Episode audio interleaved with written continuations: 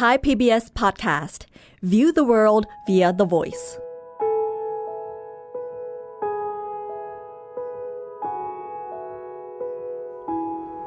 เมื่อพูดถึงท้องฟ้า หลายคนอาจจะนึกถึงภาพของดวงดาวนับล้าน ที่แสงของมัน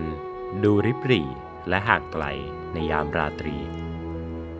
หากแต่ดาวดวงเล็กๆเหล่านั้น แท้จริงแล้ว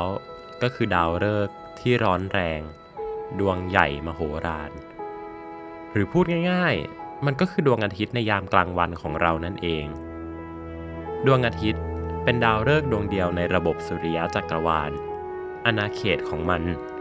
เลยยาวไปจนถึงจุดที่เลยวงโคจรของดาวเนปจูนออกไป บรรจบกับบริเวณที่เรียกว่าช่องว่างระหว่างมวลสารของดวงดาว กินระยะทางมากกว่า 18,000 ล้านกิโลเมตร บ่อยครั้งที่เรามักจะหลงหลงลืมลืมว่าดวงอาทิตย์ของเรานี่แหละ คือดาวที่ดูง่ายที่สุด เพราะมันคือเหตุผลที่ทำให้ช่วงกลางวันของเราสว่างไสวัย และเป็นแหล่งพลังงานให้กับชีวิตนับไม่ถ้วนบนโลก ตอนนี้เราจะมาพูดคุยกันถึงดวงอาทิตย์ ว่าเหตุใดศาสตร์ของการศึกษาดวงอาทิตย์ ตั้งแต่การเดินทางของยาน Parker Solar Probe ที่สำรวจในระยะห่างเพียงแค่ 8 ล้านกิโลเมตร ไปจนถึงยาน Voyager ทั้งสองลำ ที่หลักหมื่นล้านกิโลเมตรทำไมความรู้เหล่านี้ถึงได้สำคัญมหาศาลกับคนบนโลก และความเข้าใจต่อจักรวาลของเรา Star Stuff เรื่องเล่าจากดวงดาว The Space TH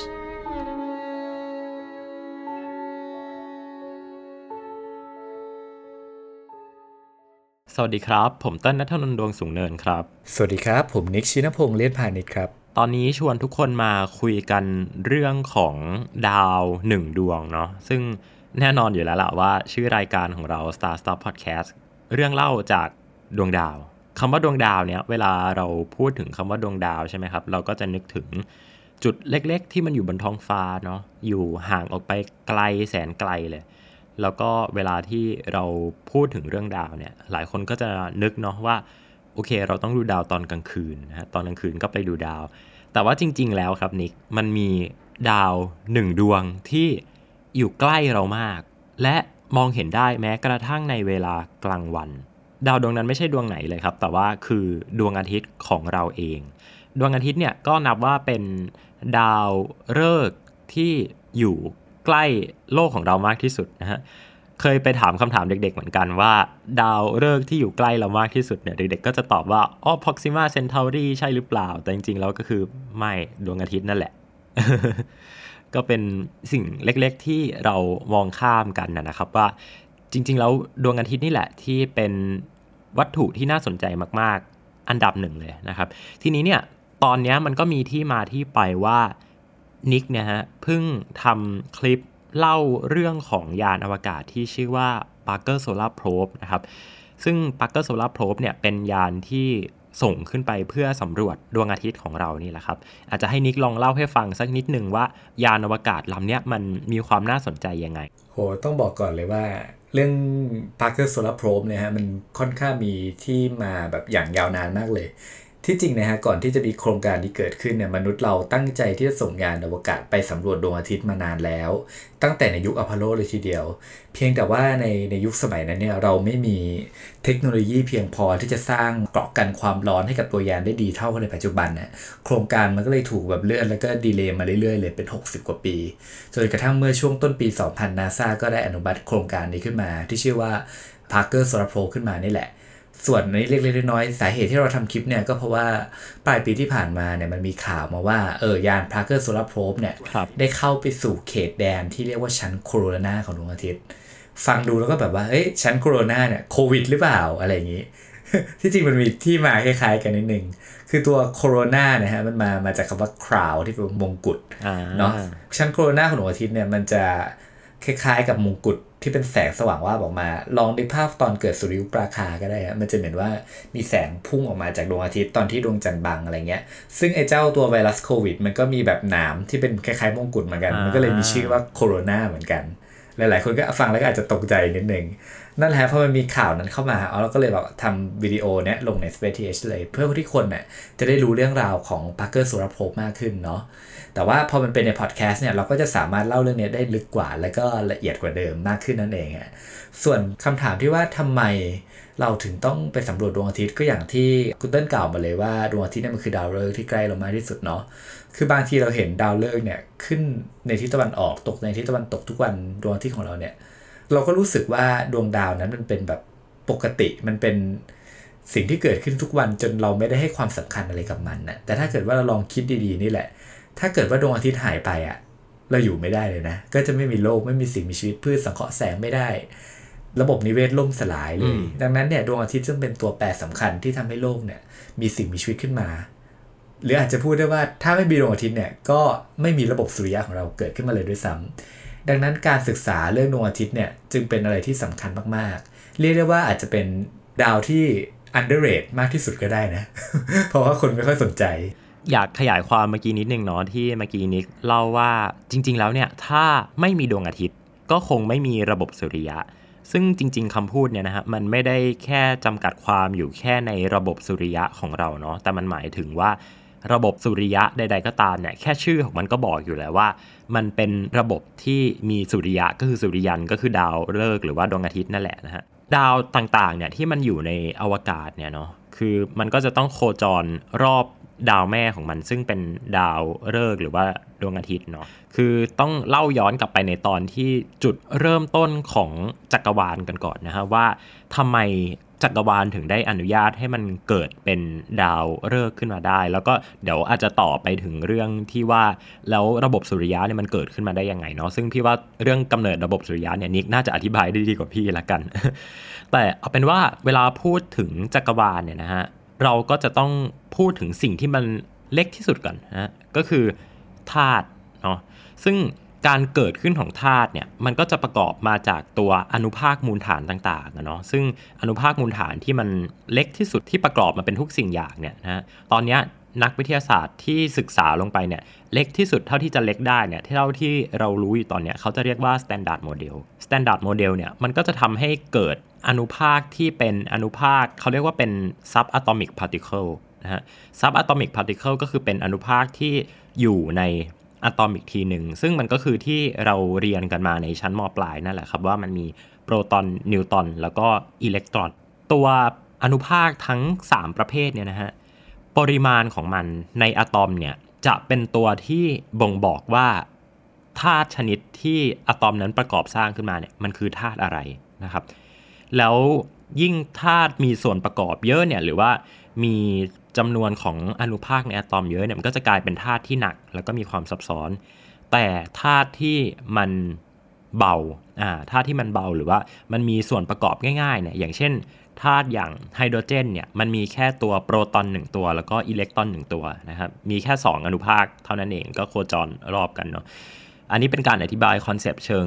ง่ายๆนะฮะอาจจะถ้าพูดกันในเชิงแบบควอนตัมอาจจะ oversimplify ไปนิดนึง แต่ว่า เอาเป็นว่าด้วยด้วยด้วยขอบเขตการรับรู้ที่เราพอจะมองเข้าใจกันละกันโอเค สมมุติว่าธาตุไฮโดรเจนเนี่ยประกอบไปด้วยโปรตอนแล้วก็อิเล็กตรอนเนาะเขาก็เลยนับว่าเป็นธาตุที่สร้างขึ้นมาได้ง่ายที่สุดในจักรวาล เพราะว่ามันไม่มีความซับซ้อนมากนะครับ แต่ถามว่าเอาแล้วเราจะทำยังไงให้มันเกิดธาตุอื่นๆเนี่ยขึ้นมานะครับ ตัวเราเนาะออกซิเจนต่างๆ อะไรต่างๆเนี่ยคือมันเป็นธาตุที่มันแตกต่างกันออกไป ซึ่ง ตอนนี้เราคุยกันไปตอนที่น้ำหวานเล่าถึงตัว Star Stuff Podcast แล้วนะครับ ว่าตัวเราเนี่ยประกอบสร้างมาจากพวกธาตุพวกนี้ในจักรวาลนั่นแหละนะครับธาตุไฮโดรเจนเนี้ยพอมันมาอยู่รวมกันเนี่ยมันก็เกิดมาเป็นดาวฤกษ์หรือว่าพูดง่ายคือเป็นดวงอาทิตย์นั่นแหละครับแต่ว่าที่ทำให้มันเกิดเป็นดวงอาทิตย์ได้เนี่ยเพราะว่ามันเกิดแรงโน้มถ่วงที่ดึงตัวธาตุพวกนี้เข้ามาหากัน แล้วก็อัดแน่นกันพอมันอัดแน่นกันมากๆเนี่ยมันก็จะเกิดปฏิกิริยาที่เรียกว่านิวเคลียร์ ฟิวชันนะครับฟิวชันก็คือการที่ตัวธาตุเนี่ยมันหลอมรวมเข้าด้วยกันเนาะแล้วก็พอมันรวมกันเนี่ยมันก็ปลดปล่อยพลังงานส่วนเกินบางอย่างออกมา ซึ่งสิ่งนี้มันก็เป็นวัฏจักรที่ทำให้เกิดเป็นดาวฤกษ์ขึ้นมานะครับ ดังนั้นเนี่ยระบบสุริยะเนี่ยแน่นอนว่ามันเกิดจากก้อนฝุ่นของก๊าซพวกนี้แหละมารวมกันมารวมกันเยอะๆเนาะทีนี้ประเด็นก็คือตัวธาตุที่มันประกอบขึ้นมาเนี่ยหลอมรวมกันเนี่ยได้ง่ายที่สุดก็คือไฮโดรเจนนี่แหละ พอไฮโดรเจนมาประกอบกัน มันก็ฟิวชั่นฟิวชั่นเสร็จกลายเป็นฮีเลียม กลายเป็นธาตุต่างๆ ที่มันหนักขึ้นนะฮะเป็นออกซิเจนเป็นอะไรต่างๆ แล้วพอมันเกิดการรวมเข้าด้วยกันเนี่ยพอมันมาถึงจุดหนึ่งที่เอ้ยดาวฤกษ์ดวงนั้นมันไม่สามารถที่จะแบบรักษาแรงจากการที่มันปลดปล่อยพลังงานออกมา กับแรงโน้มถ่วงที่พยายามที่จะดึงตัวดาวให้มัน ยุบลงมาตลอดเวลาเนี่ยพอแรงมันแพ้กันเนี่ยนะครับมันก็จะเกิดปรากฏการณ์ที่เรียกว่าซูเปอร์โนวาหรือว่าการที่ดาวฤกษ์หรือว่าดวงอาทิตย์เนี่ยมันระเบิดออกพอมันระเบิดออกเนี่ยมันก็กลายมาเป็นสสารต่างๆเนาะที่มันถูกปฏิกิริยานิวเคลียร์ฟิวชันบีบให้มันอัดแน่นกันเข้าไปในตัวอะตอมเนี่ยนะฮะพอมันกระจายออกมาอย่างเงี้ยมันก็เกิดเป็นวัฏจักรต่อไปเรื่อยๆนะครับดังนั้นเนี่ยยิ่งจักรวาลเวลาผ่านไปมากเท่าไหร่เนี่ยมันก็จะเกิดเป็น ธาตุที่มันซับซ้อนยิ่งขึ้นเนาะแล้วดวงอาทิตย์ของเราเนี่ยก็เป็นหนึ่งในผลผลิตของกระบวนการนี้เนี่ยแหละครับ ก็คือดวงอาทิตย์ของเรามันก็เกิดขึ้นมาในช่วงเวลาที่เรียกว่าการกำเนิดระบบสุริยะเนาะก็คือการที่ฝุ่นแก๊สต่างๆเนี่ยมาหมุนโคจรรอบกัน แล้วก็มีแรงโน้มถ่วงเนี่ยดึงดูดมันให้เข้ามาหากันนะครับ แล้วก็ธาตุต่างๆเนี่ยบางส่วนก็เกิดไปเป็นดวงอาทิตย์บางส่วนก็เกิดมาเป็นดาวเคราะห์ต่างๆเนาะซึ่งตรงเนี้ย นิกน่าจะขยายความได้ว่าเอตอนกำเนิดระบบสุริยะเนี่ยมันมีปรากฏการณ์อะไรเกิดขึ้นมาบ้างนะฮะซึ่งเดี๋ยวมันจะไปต่อนี่แหละว่าทำไมเราถึงต้องสำรวจดวงอาทิตย์ เรียกได้ว่าดวงอาทิตย์ของเราเนี่ยเกิดมาในช่วงเวลาที่เหมาะสมมาก เพราะว่าดวงอาทิตย์ถือกำเนิดเมื่อประมาณ 5,000 ล้านปีก่อน เทียบกับยุคจักรวาลในปัจจุบันที่เราวัดได้อยู่ที่ 13,800 ล้านปี ดังนั้นเนี่ยถือว่า ดวงอาทิตย์เนี่ยค่อนข้างเกิดมาในยุคหลังๆ ซึ่งถือว่าเป็นเรื่องที่ดี เพราะถ้าดวงอาทิตย์เกิดเร็วไปในยุคแรก มันก็ไม่ได้มีธาตุหนักที่เกิดจากการระเบิดของดาวฤกษ์อย่างที่คุณเติ้ลบอกถูกไหมดาวฤกษ์ดวงแรก ๆ ที่เกิดขึ้นในจักรวาลก็จะไม่มีดาวเคราะห์เลยอ่าครับ ถ้าดวงอาทิตย์เกิดช้ากว่านี้หรือเกิดหลังจากนี้ไปสักหน่อย ก็อาจจะมีธาตุหนักเยอะเกินไปทำให้ดวงอาทิตย์ไม่สามารถก่อตัวขึ้นมาได้ เพราะขาดไฮโดรเจน เรียกได้ว่าแบบเออเราเกิดอยู่ในช่วงเวลาที่เหมาะสมที่ดาวฤกษ์เนี่ยสามารถที่จะมีบริวารได้อย่างทั้ง 8 ดวงเนี่ยที่เราเห็นกันในปัจจุบัน ซึ่งในตอนที่ดวงอาทิตย์ถือกำเนิดขึ้นมาใหม่ๆเนี่ยจากการยุบตัวของกลุ่มก้อนแก๊สไฮโดรเจนทั้งหลายเนี่ยมันก็เกิดเขาเรียกว่าแผ่นจานพอกพูนมวลเนาะอยู่บริเวณรอบดวงอาทิตย์ ลักษณะคล้ายกับวงแหวนนะฮะที่มันหมุนวนรอบดวงอาทิตย์ยุคแรกเริ่ม ซึ่งมันก็เป็นพวกฝุ่นเล็ก ๆ แหละ ฝุ่นที่เป็นธาตุหนักอะฮะจำพวกออกซิเจนคาร์บอนไนโตรเจนอะไรอย่างเงี้ยจนสุดท้ายจากฝุ่นด้วยแรงโน้มถ่วงเนาะฝุ่นเล็ก ๆ ก็รวมตัวกันมีขนาดเท่าก้อนกรวดจนมีไซส์เท่าโขดหิน ไซส์เท่ารถยนต์ ไซส์เท่าบ้าน เป็นภูเขาสุดท้ายก็กลายเป็นดาวเคราะห์หิน ถ้าเกิดว่าอ่ามีมวลมากขึ้น มันก็กลายเป็นดาวเคราะห์ที่ใหญ่ขึ้นกว่าเดิม จนมีแรงโน้มถ่วงเยอะ และดูดกลืนแก๊สเข้ามาก็กลายเป็นดาวเคราะห์แก๊สลำดับต่อไปอะไรเงี้ยฮะเรียกได้ว่าถ้าเกิดว่าไม่มีดวงอาทิตย์เนี่ยพวกธาตุหนักต่างๆ เหล่านั้นก็จะไม่สามารถมารวมกันเป็นดาวเคราะห์ได้เลย นั่นเองอ่าดังนั้นดวงอาทิตย์เนี่ยจึงเป็นปัจจัยสำคัญที่ให้กำเนิดดาวเคราะห์ที่เป็นบริวารรอบๆ แล้วก็พอดาวเคราะห์กำเนิดขึ้นมาแล้วเนี่ยดวงอาทิตย์ก็มีอีกหน้าที่หนึ่งเช่นกัน คือการรังสรรค์ดาวเคราะห์ มันเหมือนกับว่าถ้าผมเปรียบเปยนะดวงอาทิตย์ก็อาจจะเหมือนศิลปินน่ะที่มีเฟรมผ้าใบอะทั้งหลายเลยเออแล้วดวงอาทิตย์ก็จะสามารถรังสรรค์ได้ว่าดาวเคราะห์ต่างๆ จะเป็นยังไง ฟังแล้วอาจจะงงตัวอย่างเช่น ดาวพุธที่อยู่ใกล้ดวงอาทิตย์เกินไปใช่ไหมมันก็กลายเป็นโลกที่ร้อนแรงถูกแผดเผาตลอดเวลา ดาวศุกร์ที่อยู่ใกล้ดวงอาทิตย์เช่นกัน ก็กลายเป็นโลกที่มีชั้นบรรยากาศที่เต็มไปด้วยคาร์บอนไดออกไซด์หนาแน่น โลกอยู่ในระยะห่างที่พอดี ก็กลายเป็นสถานที่ที่เต็มไปด้วยมหาสมุทรและก็ชีวิต ดาวคารอยู่เลยออกไป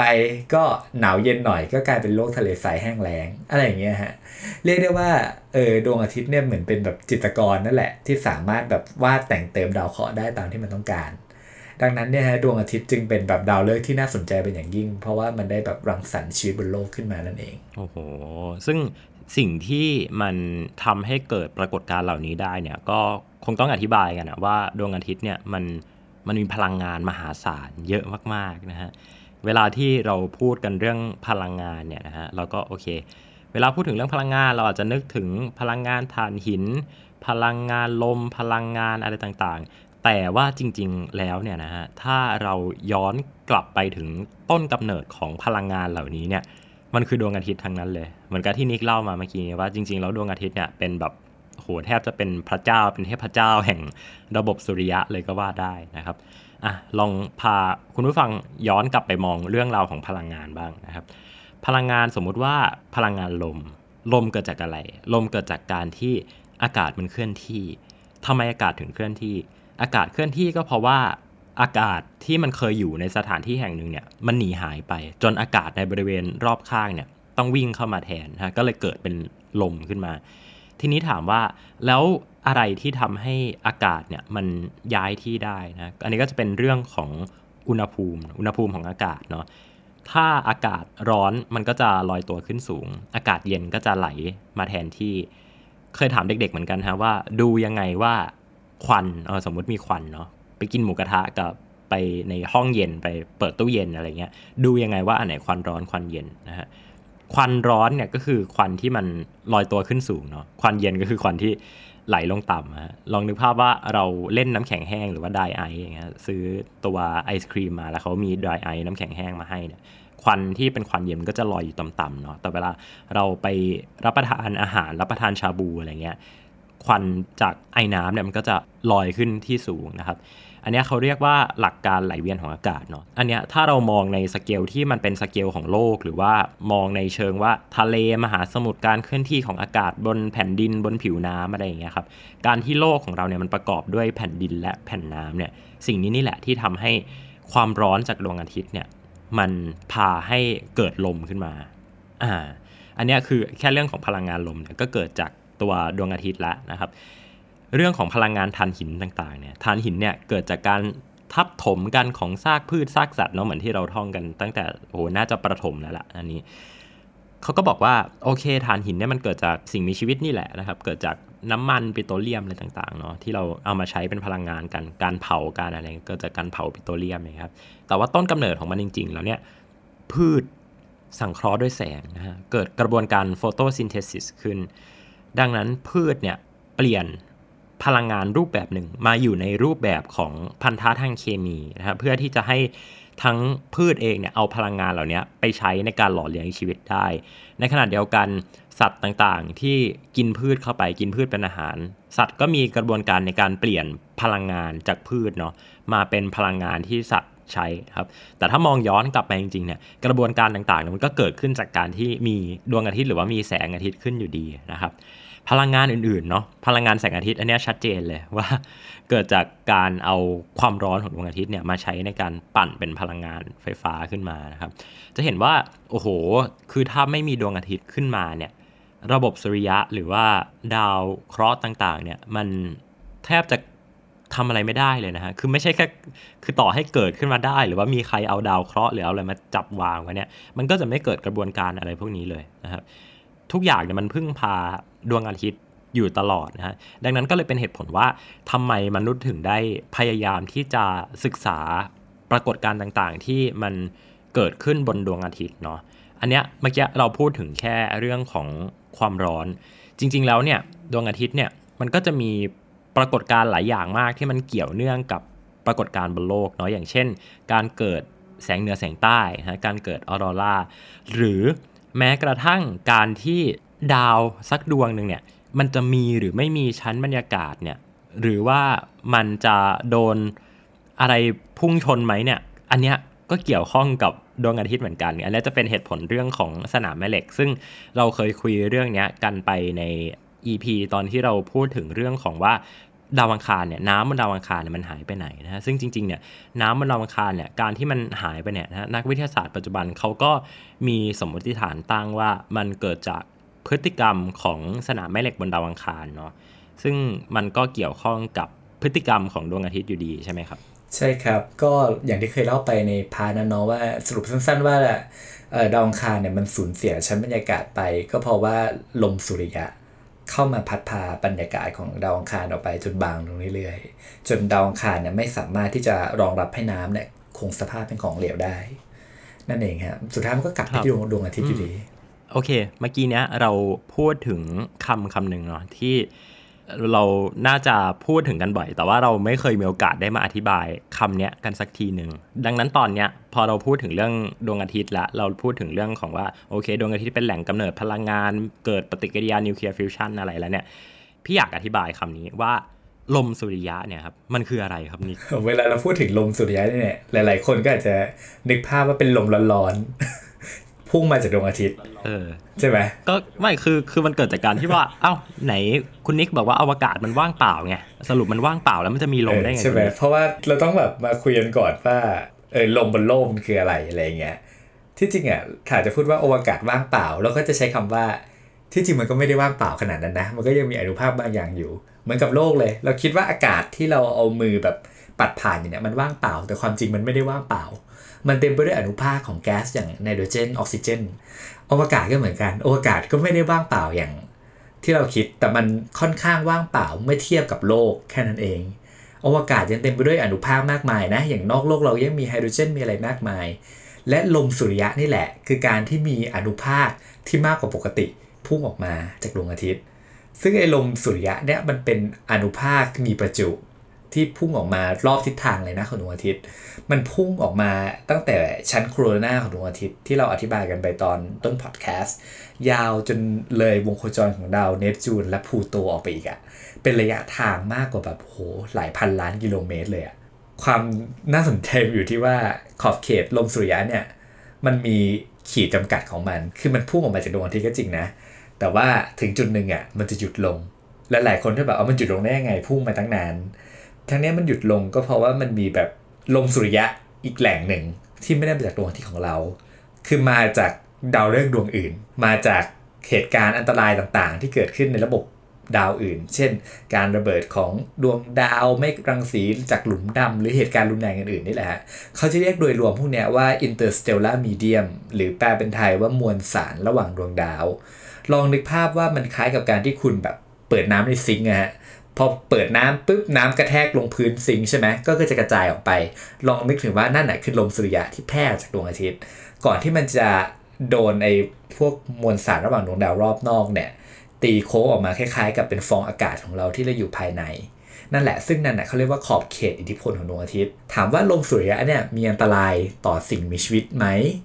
คำตอบคือแล้วแต่ความรุนแรงของลมในช่วงขณะนั้น เหมือนกัน เพราะว่ามันเหมือนอากาศบนโลกแหละอย่างตัวยานปาร์เกอร์สุรโพที่เข้าไปเนี่ยก็ค้นพบว่าที่จริงแล้วพื้นที่ลมสุริยะของดวงอาทิตย์เนี่ยมันมีพฤติกรรมความผันผวนแบบบนโลกเลยแบบถ้าโลกมีความกดอากาศสูงความกดอากาศต่ำอุณหภูมิที่แตกต่างกัน ลมสุริยะของดวงอาทิตย์ก็เป็นเช่นนั้น มีช่วงที่รุนแรง มีช่วงที่ไม่รุนแรง ไปไปมามาอะไรอย่างนี้ ซึ่งลมสุริยะเนี่ยจะมีผลจังๆเลยนะ กับโลก ถ้าเกิดว่าโลกเราอะไม่มีสนามแม่เหล็ก แต่โชคดีที่ว่าโลกเรามีสนามแม่เหล็กที่คอยป้องกันไม่ให้ลมสุริยะเนี้ยมาทำอันตรายต่อชั้นบรรยากาศโลกได้ แต่ว่ามันก็ยังมีอนุภาคเนี่ยบางส่วนเนี่ยที่พุ่งมาตามแนวสนามแม่เหล็กเนี่ยเข้ามาปะทะ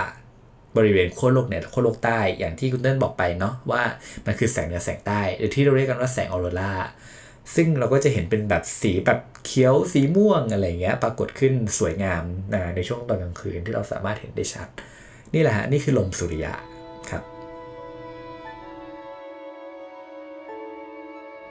ทีนี้เนี่ยจากที่เราพูดคุยกันมาทั้งหมดนะฮะพูดถึงเรื่องราวว่าการสำรวจดวงอาทิตย์เนี่ยมันมีความสำคัญยังไง และการที่มนุษย์เนี่ยดูเหมือนกับจะหลงหลงลืมลืมเนาะว่าแท้จริงแล้ว ดาวฤกษ์ที่อยู่ใกล้เรามากที่สุดเนี่ยก็ไม่ต้องไปไหนไกลเลย ไม่ต้องไปถึง Proxima Centauri แต่ว่า มองดูที่ท้องฟ้าในเวลากลางวันของเรานะครับ ดาวฤกษ์ที่ทำให้เกิดแสงสว่างขึ้นมา แล้วก็เป็นจุดเริ่มต้นของชีวิตเป็นสิ่งที่ให้พลังงานแก่เรา ก็คือดวงอาทิตย์ของเรานี่แหละครับ ที่เป็นดาวฤกษ์ที่เราน่าจะศึกษา แล้วก็มียานอวกาศต่างๆ ขึ้นไปศึกษามากมาย ถามว่าทำไมต้องศึกษาดวงอาทิตย์ ตอนนี้เราก็คงตอบกันไปได้ ค่อนข้างที่จะครบถ้วนแล้วนะครับ ไม่ว่าจะเป็นเรื่องราวของฟิสิกส์ต่างๆ รวมถึงความพยายามในการตีความและวิเคราะห์พฤติกรรมของดวงอาทิตย์เพื่อนำมาซึ่งศาสตร์ที่น่าสนใจอย่างมากศาสตร์หนึ่งก็คือ การพยากรณ์